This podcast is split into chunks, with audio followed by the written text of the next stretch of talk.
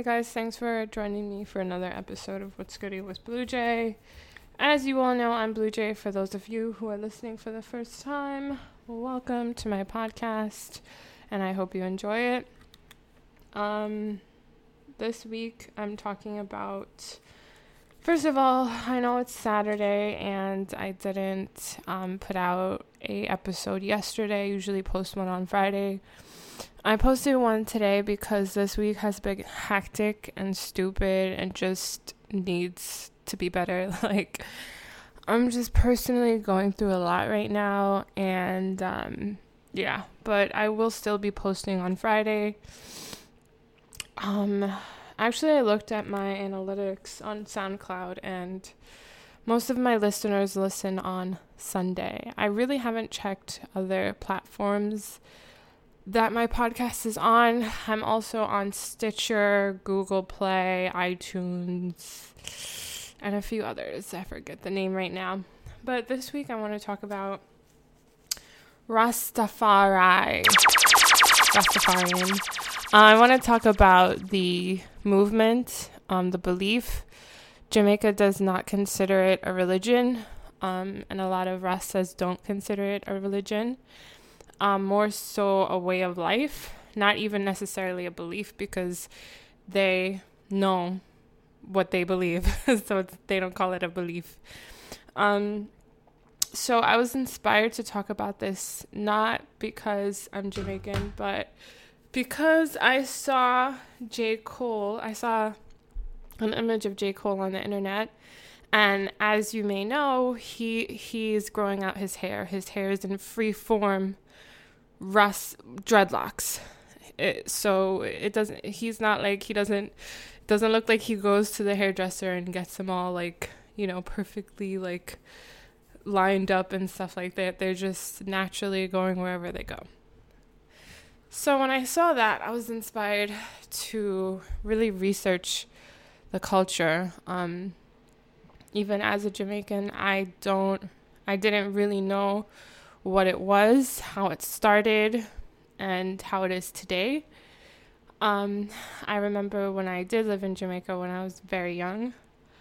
Um, people sort of discriminated against them. Anytime you saw somebody with dreads or somebody who people knew to be a Rasta, they would call him a madman. So, as I was reading up on this, I saw like a lot of articles about them being discriminated against. And i was like ah that's very true because i remember like living there as a young person as a young child um, feeling that discrimination seeing it. Um, not understanding it but seeing it. So um, so it was basically i would say rastafar what do you what do you even call rastafarian um started in the 1930s officially. Um, actually, was I believe November 3rd, 1930, um, with the coronation of Haile Selassie. So, um, Rastas believed Marcus Garvey was a prophet. So this started in like colonial Jamaica. So we were not independent yet. Um, it was still like British people in the government and Norman Manley, Edward Saga was his name, Seaga, and um, I believe they're they're they are of Syrian descent, so you know that whole time was very tumultuous, um, as it like inherently would be. so um, it started with the coronation of him um, Rastas believe Marcus Garvey was a prophet. In America, Marcus Garvey was um, spreading the word of going back to Africa and that whole mission. So they really, people, Rastas at the time, weren't even really Rastas. Uh, they just believed in going back to Jamaica. They were tired of the oppression. Um, they were tired of white colonialism. Um, they were sec- second class citizens. They were part of the diaspora. They were foreigners essentially in their homeland. They believed in going back to Africa. Um, so the Rasta's motto is unity and love of all black people, self reliance, self awareness, and self confidence. Uh, Rastas believe in I and I. You probably heard that in songs like I and I. Um, I and I is basically um, acknowledging uh, your spiritual self and your physical self. Um, they believe in the whole Trinity. Um, so, some uh, Marcus Garvey and others saw Haile Selassie's crowning as a prophecy. Um, so they took his crowning very seriously. Uh, they felt he was, they believed he was the Black Messiah and God reincarnated. Um, so it really started, the movement really started with Leonard Howell. He was a follower of Marcus Garvey, um, and he was a member of the UNIA. Um, he denounced the white rendition of the Bible. He believed Christ had been reincarnated as a black man, Haile Selassie. Uh, he was the first to say Rastafari is God. So Howell grew marijuana as a cash crop in Pinnacle, which is a commune in St. Catherine, which I believe is no more. I may be wrong. Um, so weed became synonymous with Rastafari. Um, so this is where they settled because a lot of them were ostracized. Um, Pinnacle was the first self sustaining community in colonial Jamaica with an economy based off of ganja and agriculture. So the government thought Rastas were madmans and called them blackheart, which um, people, which is people who um, participate in black magic. Um, so I talked earlier about how I saw that sort of stereotype and discrimination. So uh, Howell denounced, he was denounced by the white government. They thought his message of a black messiah and his pro blackness would destabilize the country and other countries would influence other countries, especially in the Caribbean. So, of course, they're gonna throw dirt on his name and everything. And he was admitted into a mental asylum. So, yeah, that was that's crazy. um so they lived in these communes basically because they were discriminated against. So um dreadlocks became associated with militancy in colonial Jamaica. One time, a group of 30 plus Rastas were arrested in 1960 in an alleged plot to take over the government. Um, Reverend Claudius Henry wrote Castro and wanted him, asked for him, pleaded for him to invade Jamaica to free them from their oppressors. Um, so the colonial government intercepted that letter and feared that Cuba would actually invade. Um, so they um, asked for assistance from other countries, including America. Um, so that guy that I mentioned before, Reverend Claudius Henry, he went to Jamaica and preached Rastafari um, idols, idols. I can't tell ideals. Um, so he was eventually arrested. Um, his son and six other men went to go free him, and in the process, they were ambushed. Um, they actually, I'm sorry, they ambushed a few British soldiers and killed two of the soldiers that escaped reported to Norman Manley. When Manley found out, he went on national radio and said, Anytime you see two or more Rastas together, report them. So, yeah, that discrimination heightened like crazy. And essentially, that's really what started it, like full force. Um, the government gathered up Rastas to put them in jail. Um, a high authority said if you can't fit them at Bogue Hill, which is a cemetery, uh, uh, if you can't fit them in the jails, then throw them at Bogue Hill, which is a cemetery. So basically saying kill them. Um, so the prime minister wanted them dead or alive. It was just like rounding them up. Um, essentially like a small genocide. I don't want to say small because I don't know the exact numbers. So I know a lot of people lost their lives because of their beliefs. So in 1966, Haile Selassie visited Jamaica which gave Rastas credibility. Um, thousands of people were at the airport when he arrived. Um, he told uh, Rastas in high authority, I guess, that that they must continue the movement and that they need to centralize and organize. So, him visiting Jamaica sort of gave that movement credibility.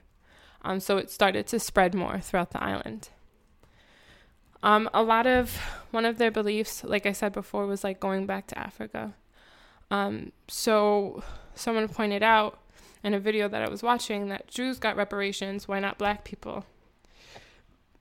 They believe the journey back should cost nothing because their journey to the diaspora nations was against their will. Um, one thing that I noticed is that they Rastas do like a lot of chanting and like playing of the drum. So, playing of the drum, beating the drum. Um, so when you do that, the sound waves go into the earth, um, and then sort of bounce back and are in the air. So that makes contact with the Almighty. Um, so Rasta culture definitely influenced music. You have people like um, Sizzla, um, Bob Marley, his sons, um, who are all Rasta. A whole bunch of I Wayne, a whole bunch of reggae artists are Rasta. Um, so from the 1930s until the mid 1970s, most Rastafarians accepted the traditional Rastafari belief. But in 1973, Joseph Owens published a more modern approach to Rastafari beliefs today. Um, so today, some Rastafarians don't believe Haile Selassie was a god. So Haile Selassie is regarded as an emperor who led the charge to I mean, he was an emperor who led the charge to modernize Ethiopia. He was credited as making Ethiopia a good environment for foreign investors. He visited the sick and those not financially well off. Um, he also, I believe, had something to do with the Hararas. Uh, might be, I'm probably butchering that, but their um, ethnic cleansing. They're a group in Ethiopia or close to and or Somalia. Um, so I haven't done much research on him, but I'm sure he he did good and bad. Um, but Rastafarians look at him; they saw him as the Black Messiah.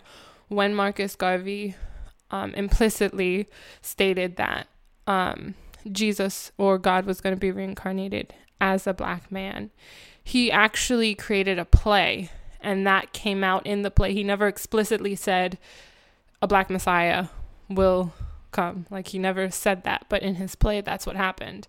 So that was prophesized, right? With um, Haile Selassie's coronation. So upon his coronation, he was named Haile Selassie, meaning power of Trinity. Uh, in Ethiopia, there's a biblical relationship between his monarchy and the Jewish King Solomon. King Solomon. Uh, they believe, Rastafarians believe, that his family line are descendants of Queen Sheba and King Solomon. And Queen Sheba is said to be from Ethiopia or Yemen, and she was a very wise woman. And it's said that she traveled to um, Israel to see King Solomon to learn of his wisdom or test his wisdom, gauge his wisdom, probably. And they're saying that she was a very attractive woman and that they created um, a child together, and I believe it was. I'm, probably butchering it. Somebody tell me if I'm wrong, but the Makonnen line. Uh, that's probably wrong. I think so, guys. But basically, that child is a descendant of. Um, that child is a what do you call it? An ancestor, an ancestor of um, Haile Selassie. Um, so, but he discredited this whole belief. A whole bunch of people thought that commoners, really peasants, people thought that he was this black messiah. Um, actually, Rastafarians really believe that, but in Ethiopia, they believe that he um, was of, um, what do you call it? He was, he did come from, you know, King Solomon. Um, so spiritual religious lineage. Um, but he discredited this to his friends in power, uh, to the international leaders. Um, he discredited that whole story, but he kept it on as to have a hold on commoners in his country. And definitely that influence in Jamaica, he wanted to keep going. So, he actually wrote a constitution voluntarily. Um, he was the first African country in the League of Nations, now the United Nations. Um, he created a judiciary system, um, but gave most of the power to him, obviously. Uh, he sent uh, Ethiopians to Europe to get an education to modernize the country.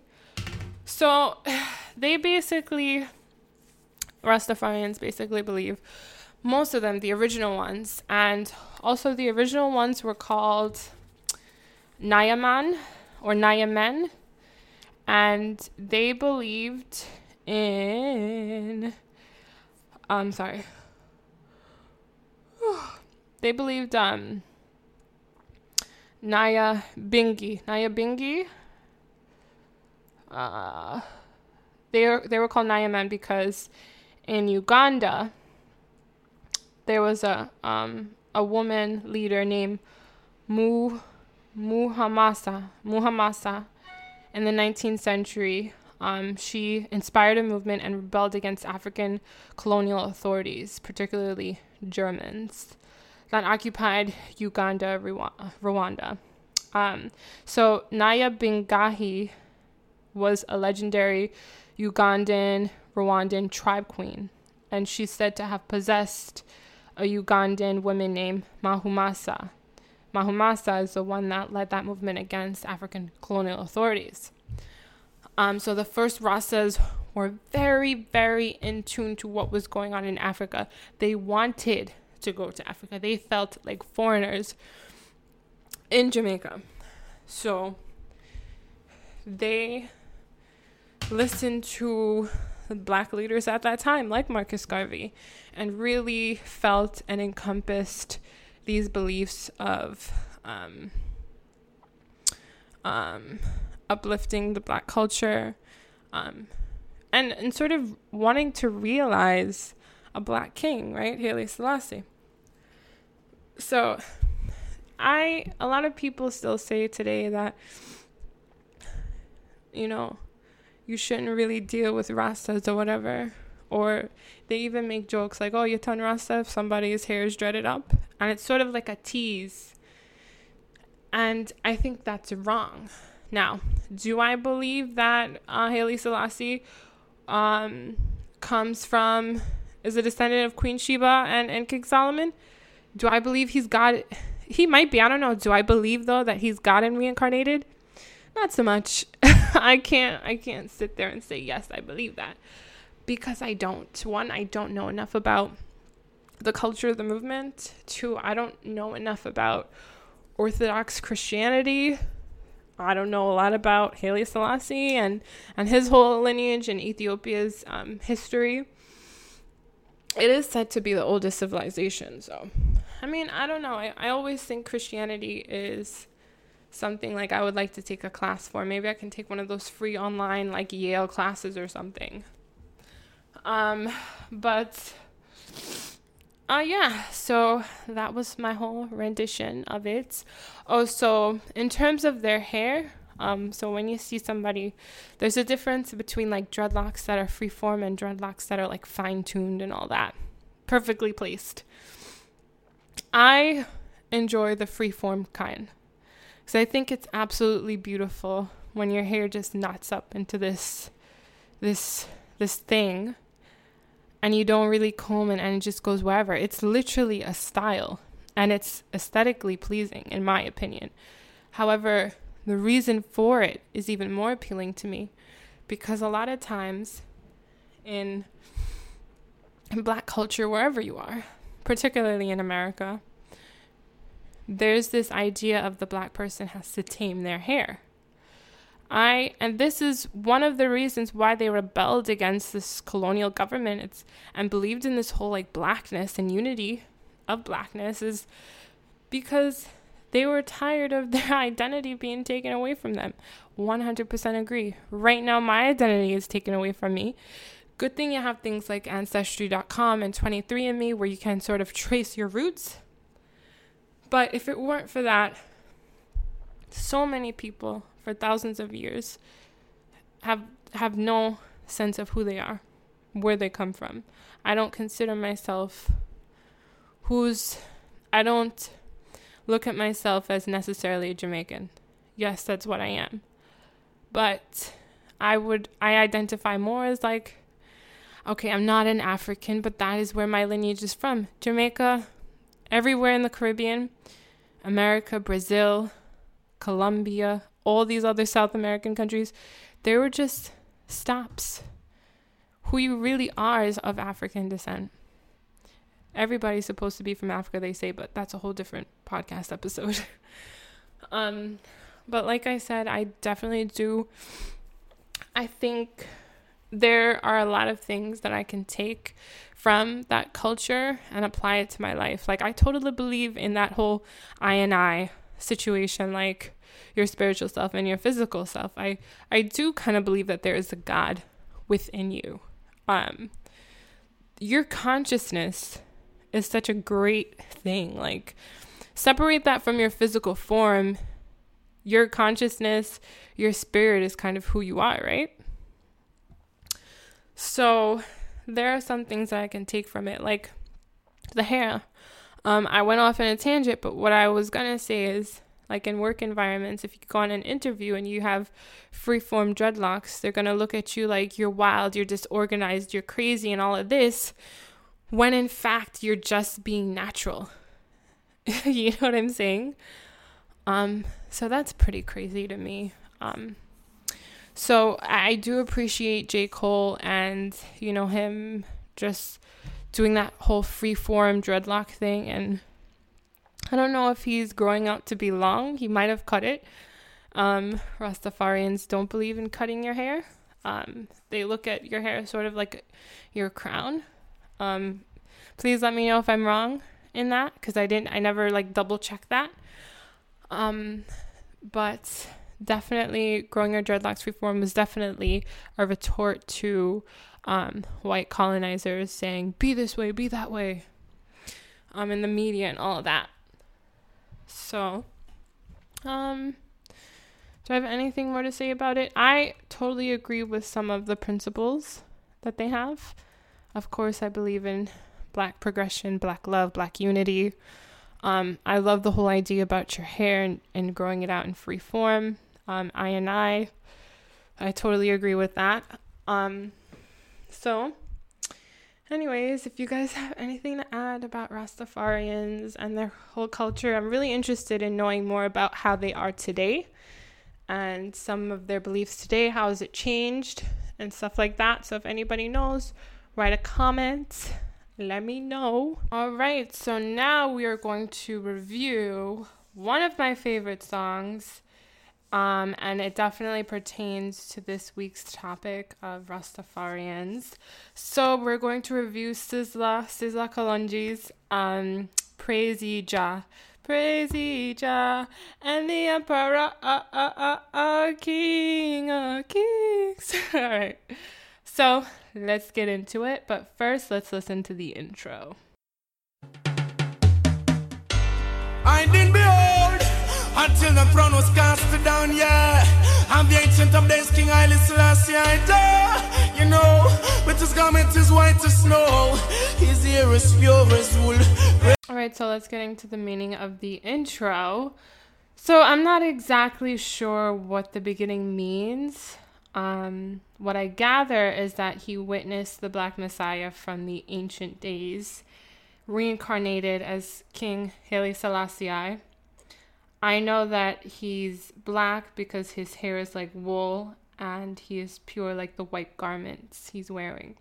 So in Revelations, Jesus is described as having a head and hair white like snow and wool. So many interpret this as Jesus being, well, some interpret this as, as Jesus being of African descent.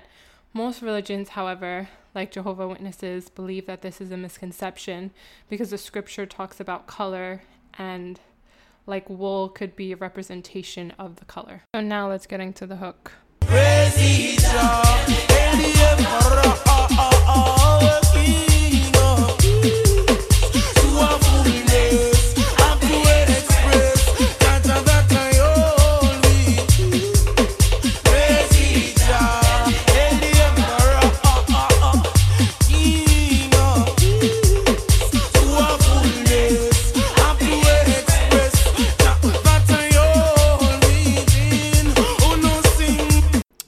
Hook is praising Haile Selassie, and the I is what I believe to be in reference to Rastas having a God within themselves. Um, it's also saying, Hail him, he's here, declaring that he is the Emperor of Peace, and that we have to express his praises to the fullness. Jah, that always been, he always has been the Messiah and the true Messiah, Sizzla says. So now let's get into verse 1. Rastafari we are praise. El King Selassie always. Oh yes. Just like a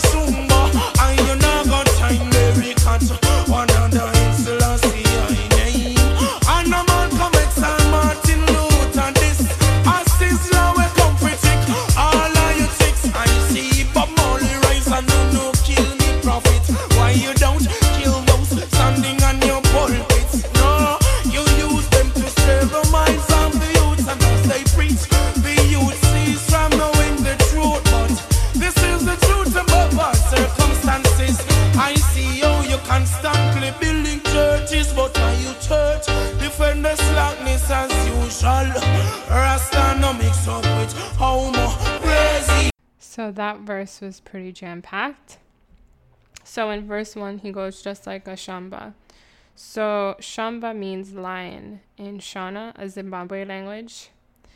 So to me, this says just like a lion, he's not going to denounce Selassie's name. He also compares himself to Martin Luther King and Malcolm X, saying he is a black leader like them by declaring, Ana Malcolm X or Martin Luther this, Asiza. He talks to white oppressors and says, I am where, I am here, excuse me. Uh, we are here to out trick all of your tricks, white oppression killed Bob Marley, who he describes as a prophet. He also asks, Why don't you kill your own? Um, why you don't kill those standing on your pulpits? Pulpits. You use them to steer the minds of the youth. For so long, Christianity has been the driving force to the oppression of black people, with verses in the Bible that state slaves should treat their masters like gods. So, this, of course, arises Uncle Tom's. And then he goes, as they preach, the youth cease from knowing the truth. Hence, this generation of so much information, but not necessarily the right information. He also says, I see how you constantly build in churches, but you are defend the slackness as usual. Rastana mix up with homo. He's saying that you build churches with false prophets, those that are content with homosexuality. But his beliefs, Rastas believe homosexuality is a real sin. And now let's get into verse 2.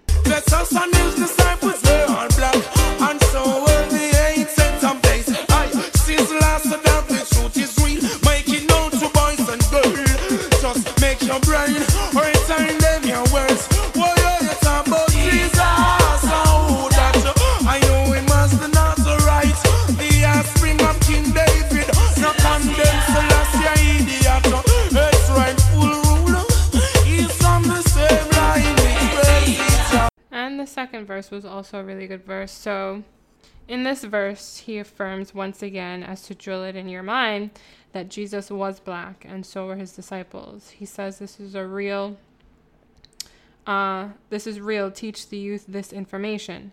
Again, he affirms who Jesus is. I know him as the Nazarite, the offspring of King David, Selassie I the First.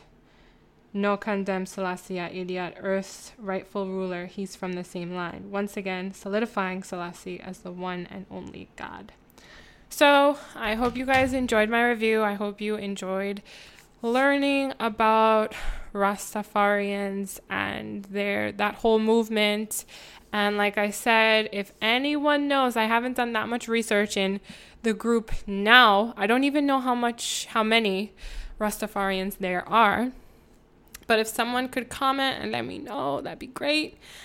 Anyways, I'm going to do some research on my own too, but I'd love for you guys to comment on anything that you know on the podcast on this episode. Once again, I hope you guys have an amazing week. Happy holidays. Till next time.